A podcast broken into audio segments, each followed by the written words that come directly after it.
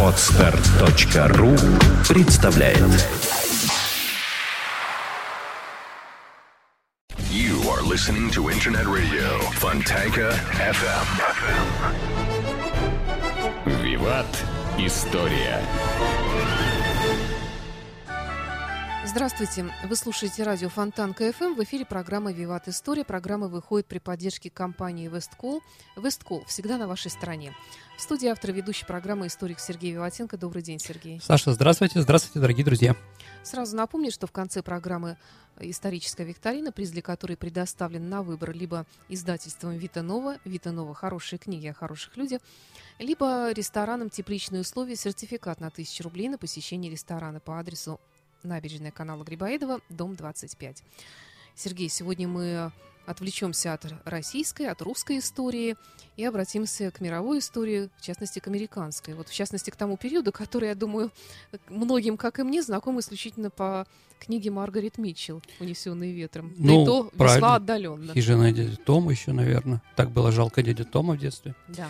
Ну, дорогие друзья, на самом деле, по вашим просьбам мы договорились раз в квартал проводить одну, одну передачу по всемирной истории.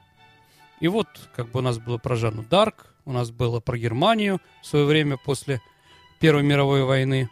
Вот сейчас мы с вами поговорим о, о, скажем так, о ситуации с гражданской войной, э, ситуации с Линкольном и вообще с рабовладением в США. Вот эти вот вещи, да, которые нас интересуют. Почему нас они интересуют? Ну, скажем честно, что в мире интерес к этому начался после того, как Соединенные Штаты Америки обрадовали всех и избрали новым президентом Барака Хусейновича Обаму.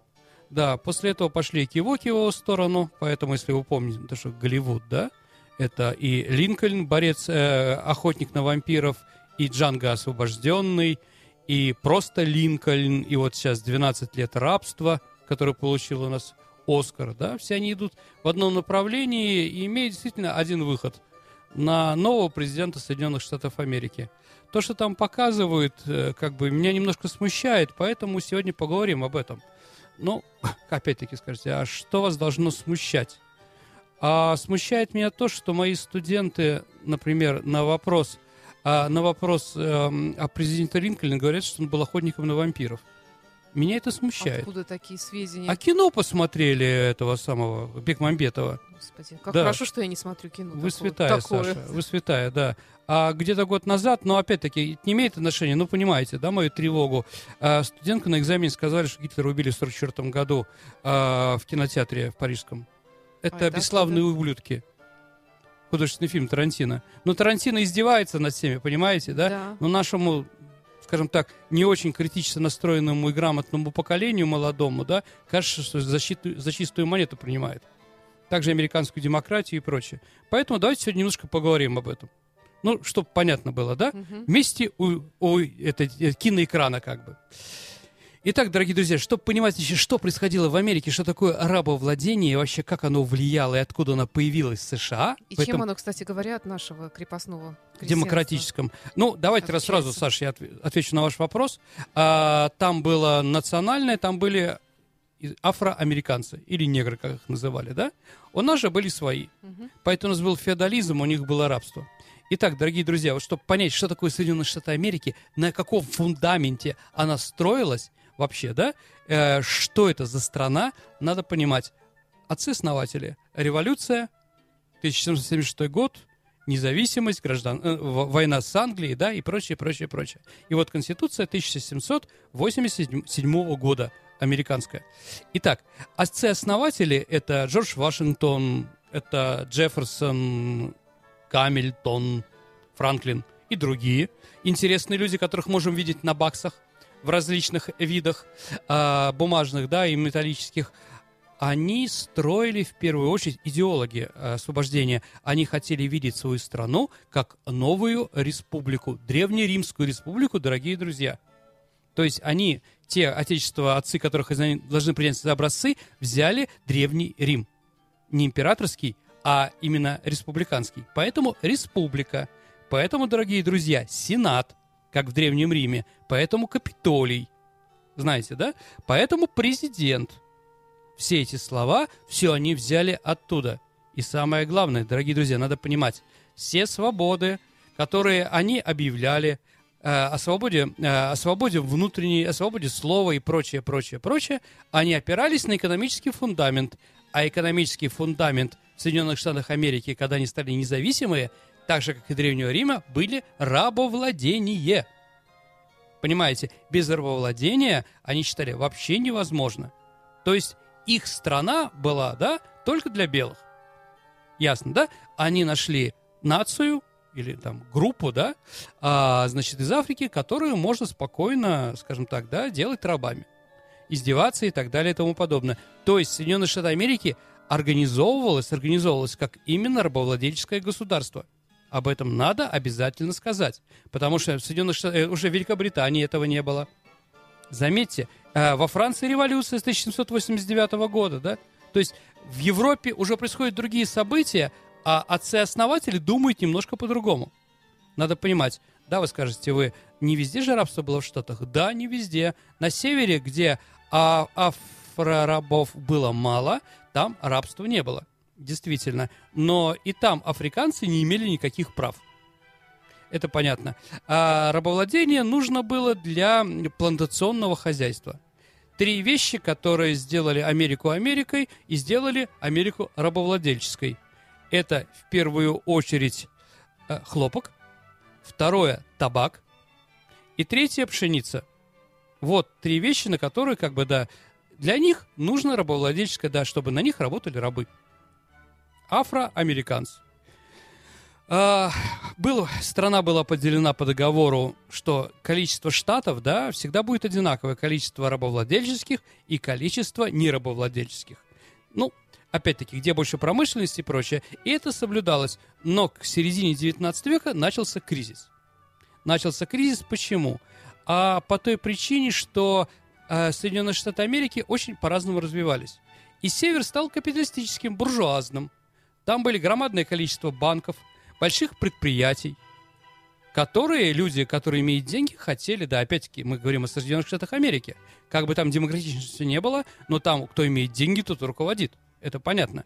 И банкиры и миллионеры Севера стали задавать вопрос, а почему, доколе, почему мы не имеем власти? Почему только 50%? То есть, вот это, скажем так, как на весах у Фемида, да, 50% э, интересов юга было, 50% севера. Но север стал выступать.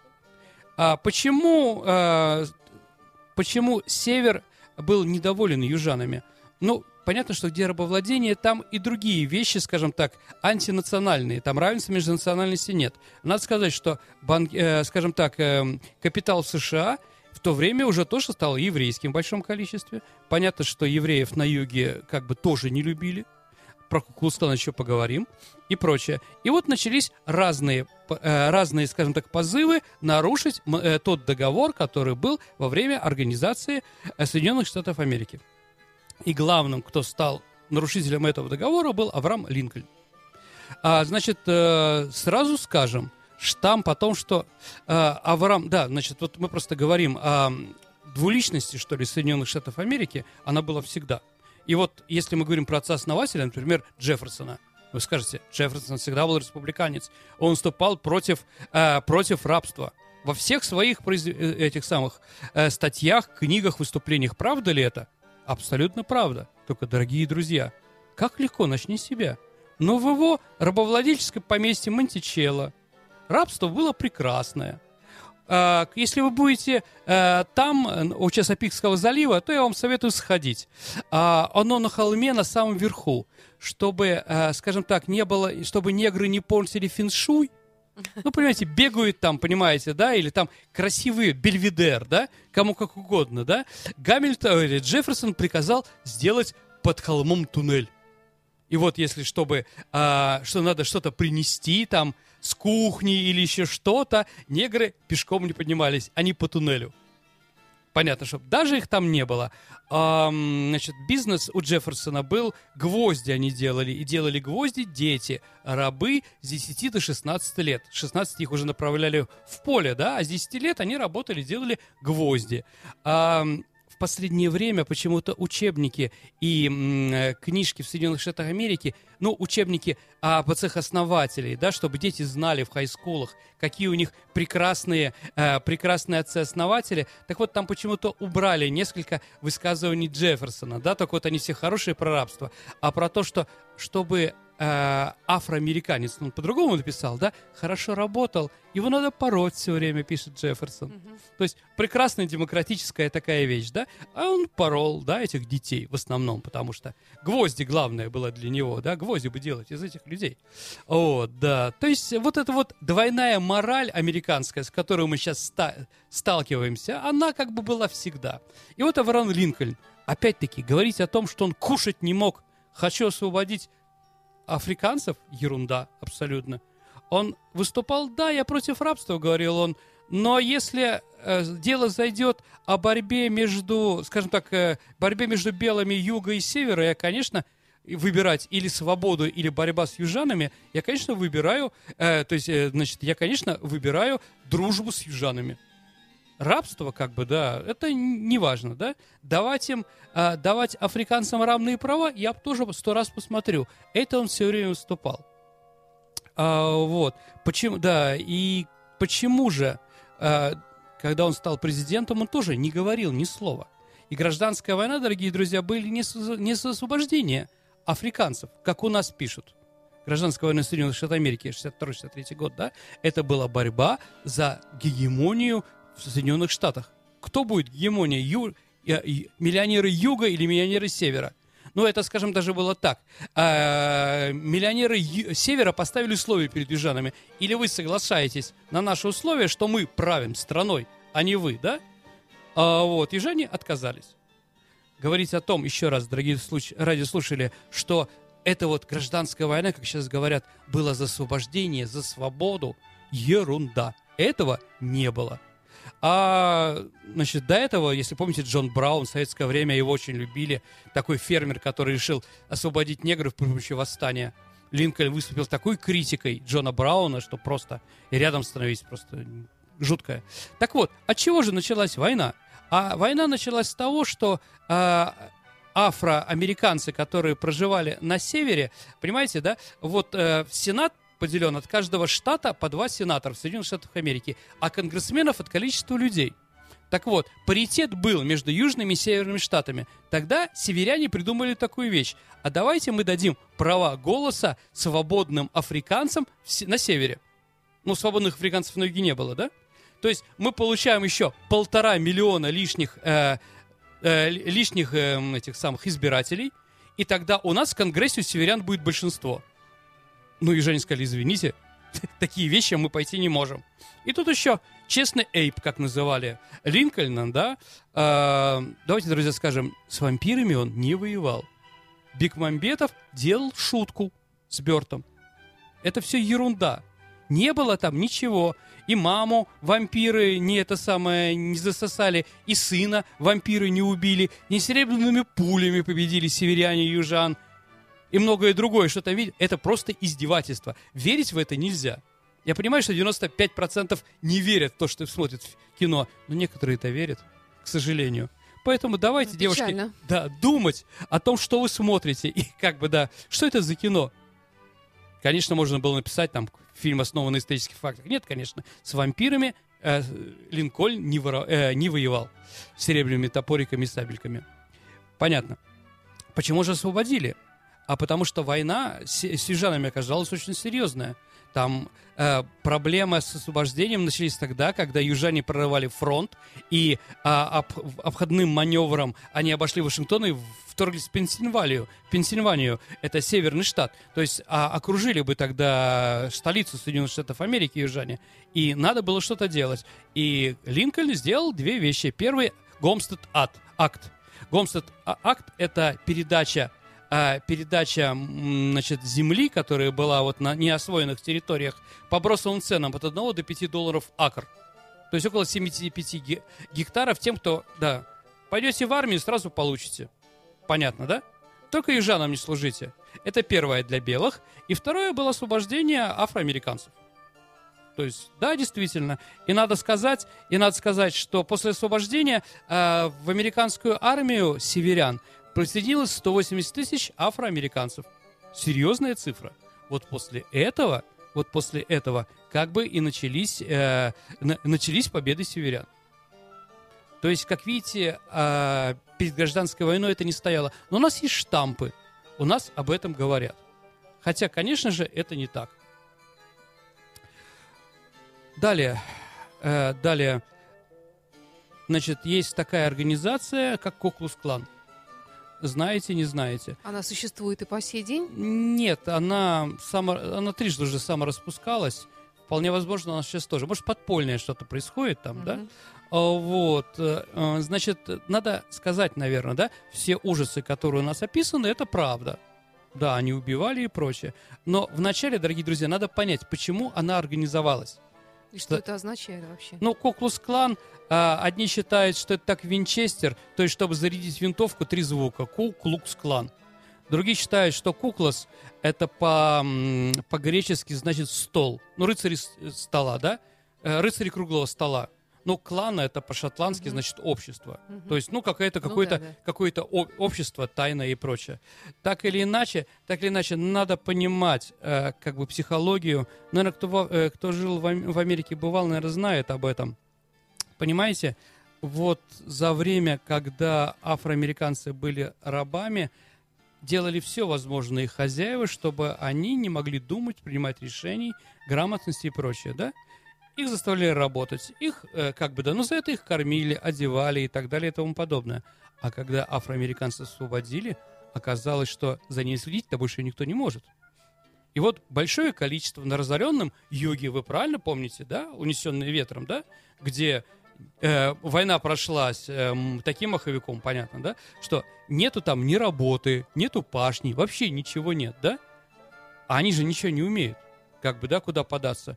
Ну что они? Они стали грабить. Угу. Во-первых, стали грабить, потому что мстить.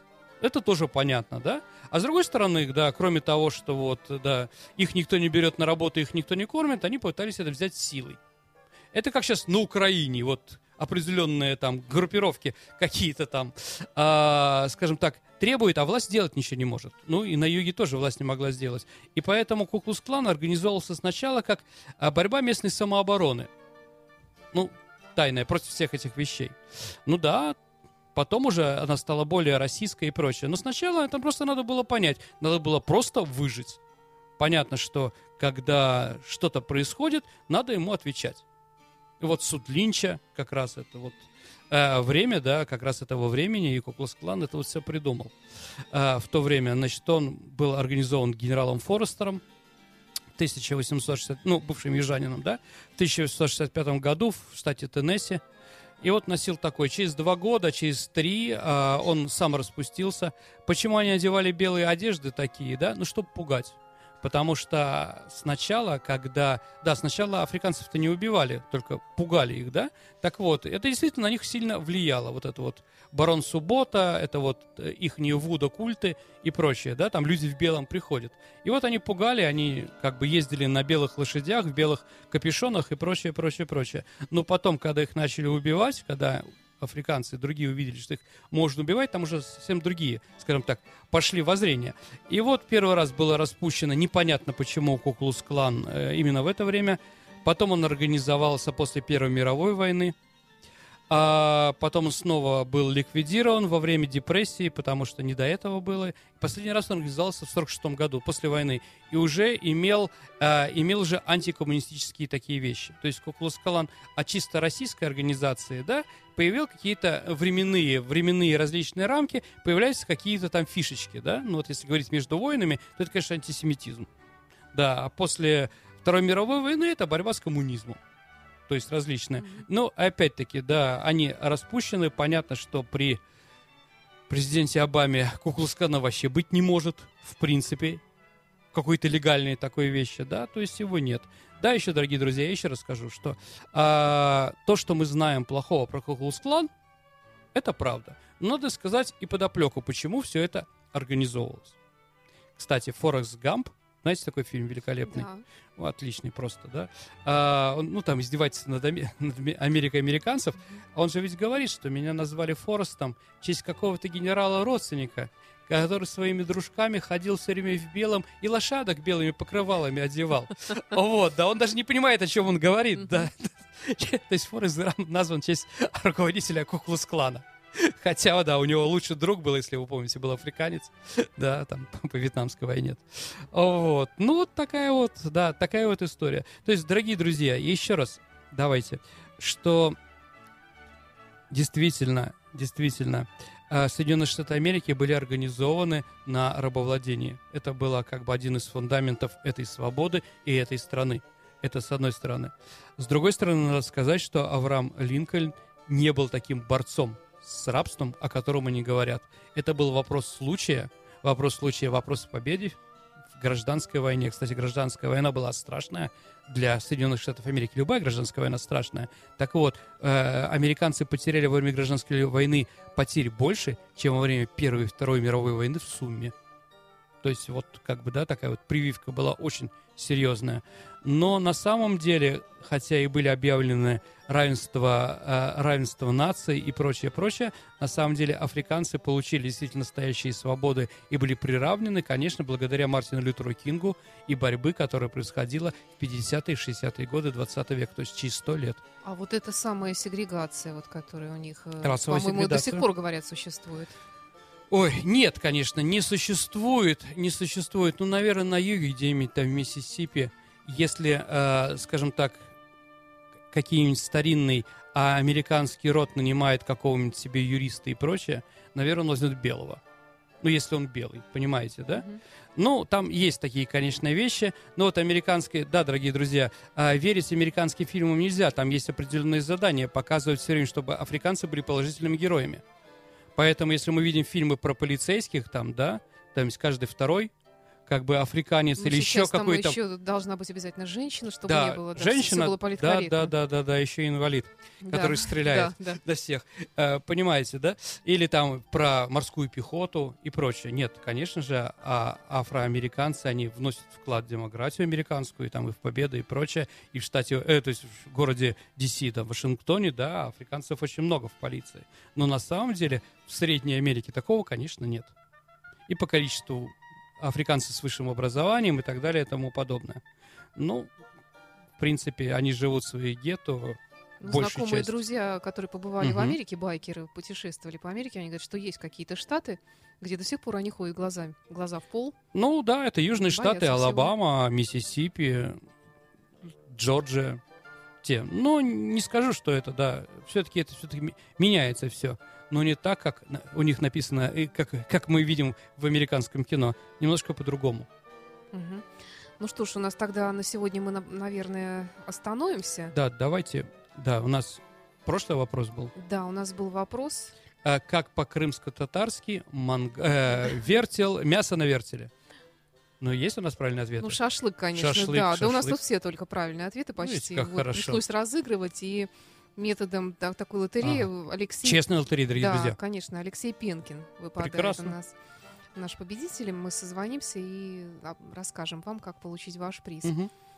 И я напомню, что призы для программы предоставлены на выбор. Либо это хорошая книга о хороших людях, издательство Витанова книга, либо это Ресторан, да, тепличные условия. сертификат в ресторан, тепличные условия на 1000 рублей на посещение ресторана Грибоедова, дом 25. Мгм. И новый вопрос. Итак, дорогие друзья, сегодня мы говорили про Америку 60-х годов 19, 19 века. Итак, а, объясните мне, с какой целью посланник России в США барон Стекль давал направо и налево взятки сен- американским сенаторам-конгрессменам в 1867 году? С какой целью? Вот такой вопрос. Ваши ответы вы можете оставлять на нашем сайте Фонтанка.фм. Прямо сейчас появится там специальное окно справа от картинки из студии. Вопрос программы «Виват История» от сегодняшнего дня. Нужно нажать будет кнопочку «Ответить на вопрос» и указать там обязательно свое имя, фамилия, номер телефона, чтобы мы смогли с вами связаться и получить приз вы смогли также. Сергей, у нас следующая программа. Да. Ответы на вопросы. Да, дорогие друзья, раз в каждый квартал мы квартал. отвечаем. Поэтому какие да, вопросы, которые вы присылали последние там месяц-два, мы обязательно на них Да, ответим. я их все собрала Да. и э, соберу еще, передам Мгм. Сергею, он уже их видел. Ну, какие я могу ответить? я их систематизирую, Мгм. да. Хорошо. И, конечно, ждем от вас вопросов. Да, и вопросы ваши можно будет оставлять тоже на нашем сайте. Там, я думаю, может быть, сегодня вечером или завтра уже Мгм. появится специальная форма для этого. Задать вопрос Сергею Ватенко. Также ваши вопросы вы можете отправлять лично мне, Александре Ромашовой, э, на сайте ВКонтакте или в Фейсбуке э, в личных сообщениях, либо вы можете писать мне на электронную почту moontownsobakainbox.ru или, может быть, даже в комментариях в подкастах, если вы слушаете наш, нас в Да, записи. то дорогие товарищи, пиши- пишите, кто захочет задать вопрос, способы. те ответят. Да, ну лучше всего на нашем Мгм. сайте Фонтанка FM. Э, Вот, Сергей, кстати говоря, последняя программа вызвала, посвященная Крыму, очень много э, комментариев. Мгм. Ну, в общем-то, просто, А, наверное, Дорогие хотелось бы Дорогие друзья, я выслушать. скажу одну маленькую вещь. Вот как бы, да, отлично, Сергей, мне так нравится ваша передача, но когда передача заходит там про что-то, да, которое мне лично касается, мне ваша передача не нравится, да. А, Дорогие друзья, я вам говорю свое личное мнение, мнение историка, которое не политизировано, это раз, а во-вторых, оно опирается на документы и источники. Я историк и понимаю, на что можно, э, на что можно опираться в истории и что можно говорить. Поэтому, ну, как бы, я понимаю, что сейчас общество многих стран разделено, у всех свое мнение и прочее, прочее, прочее, да.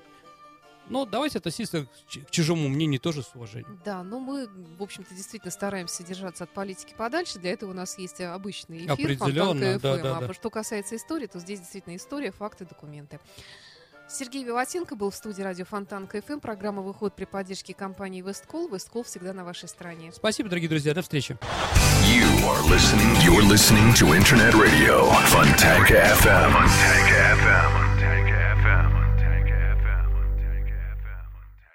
Скачать другие выпуски подкаста вы можете на podster.ru.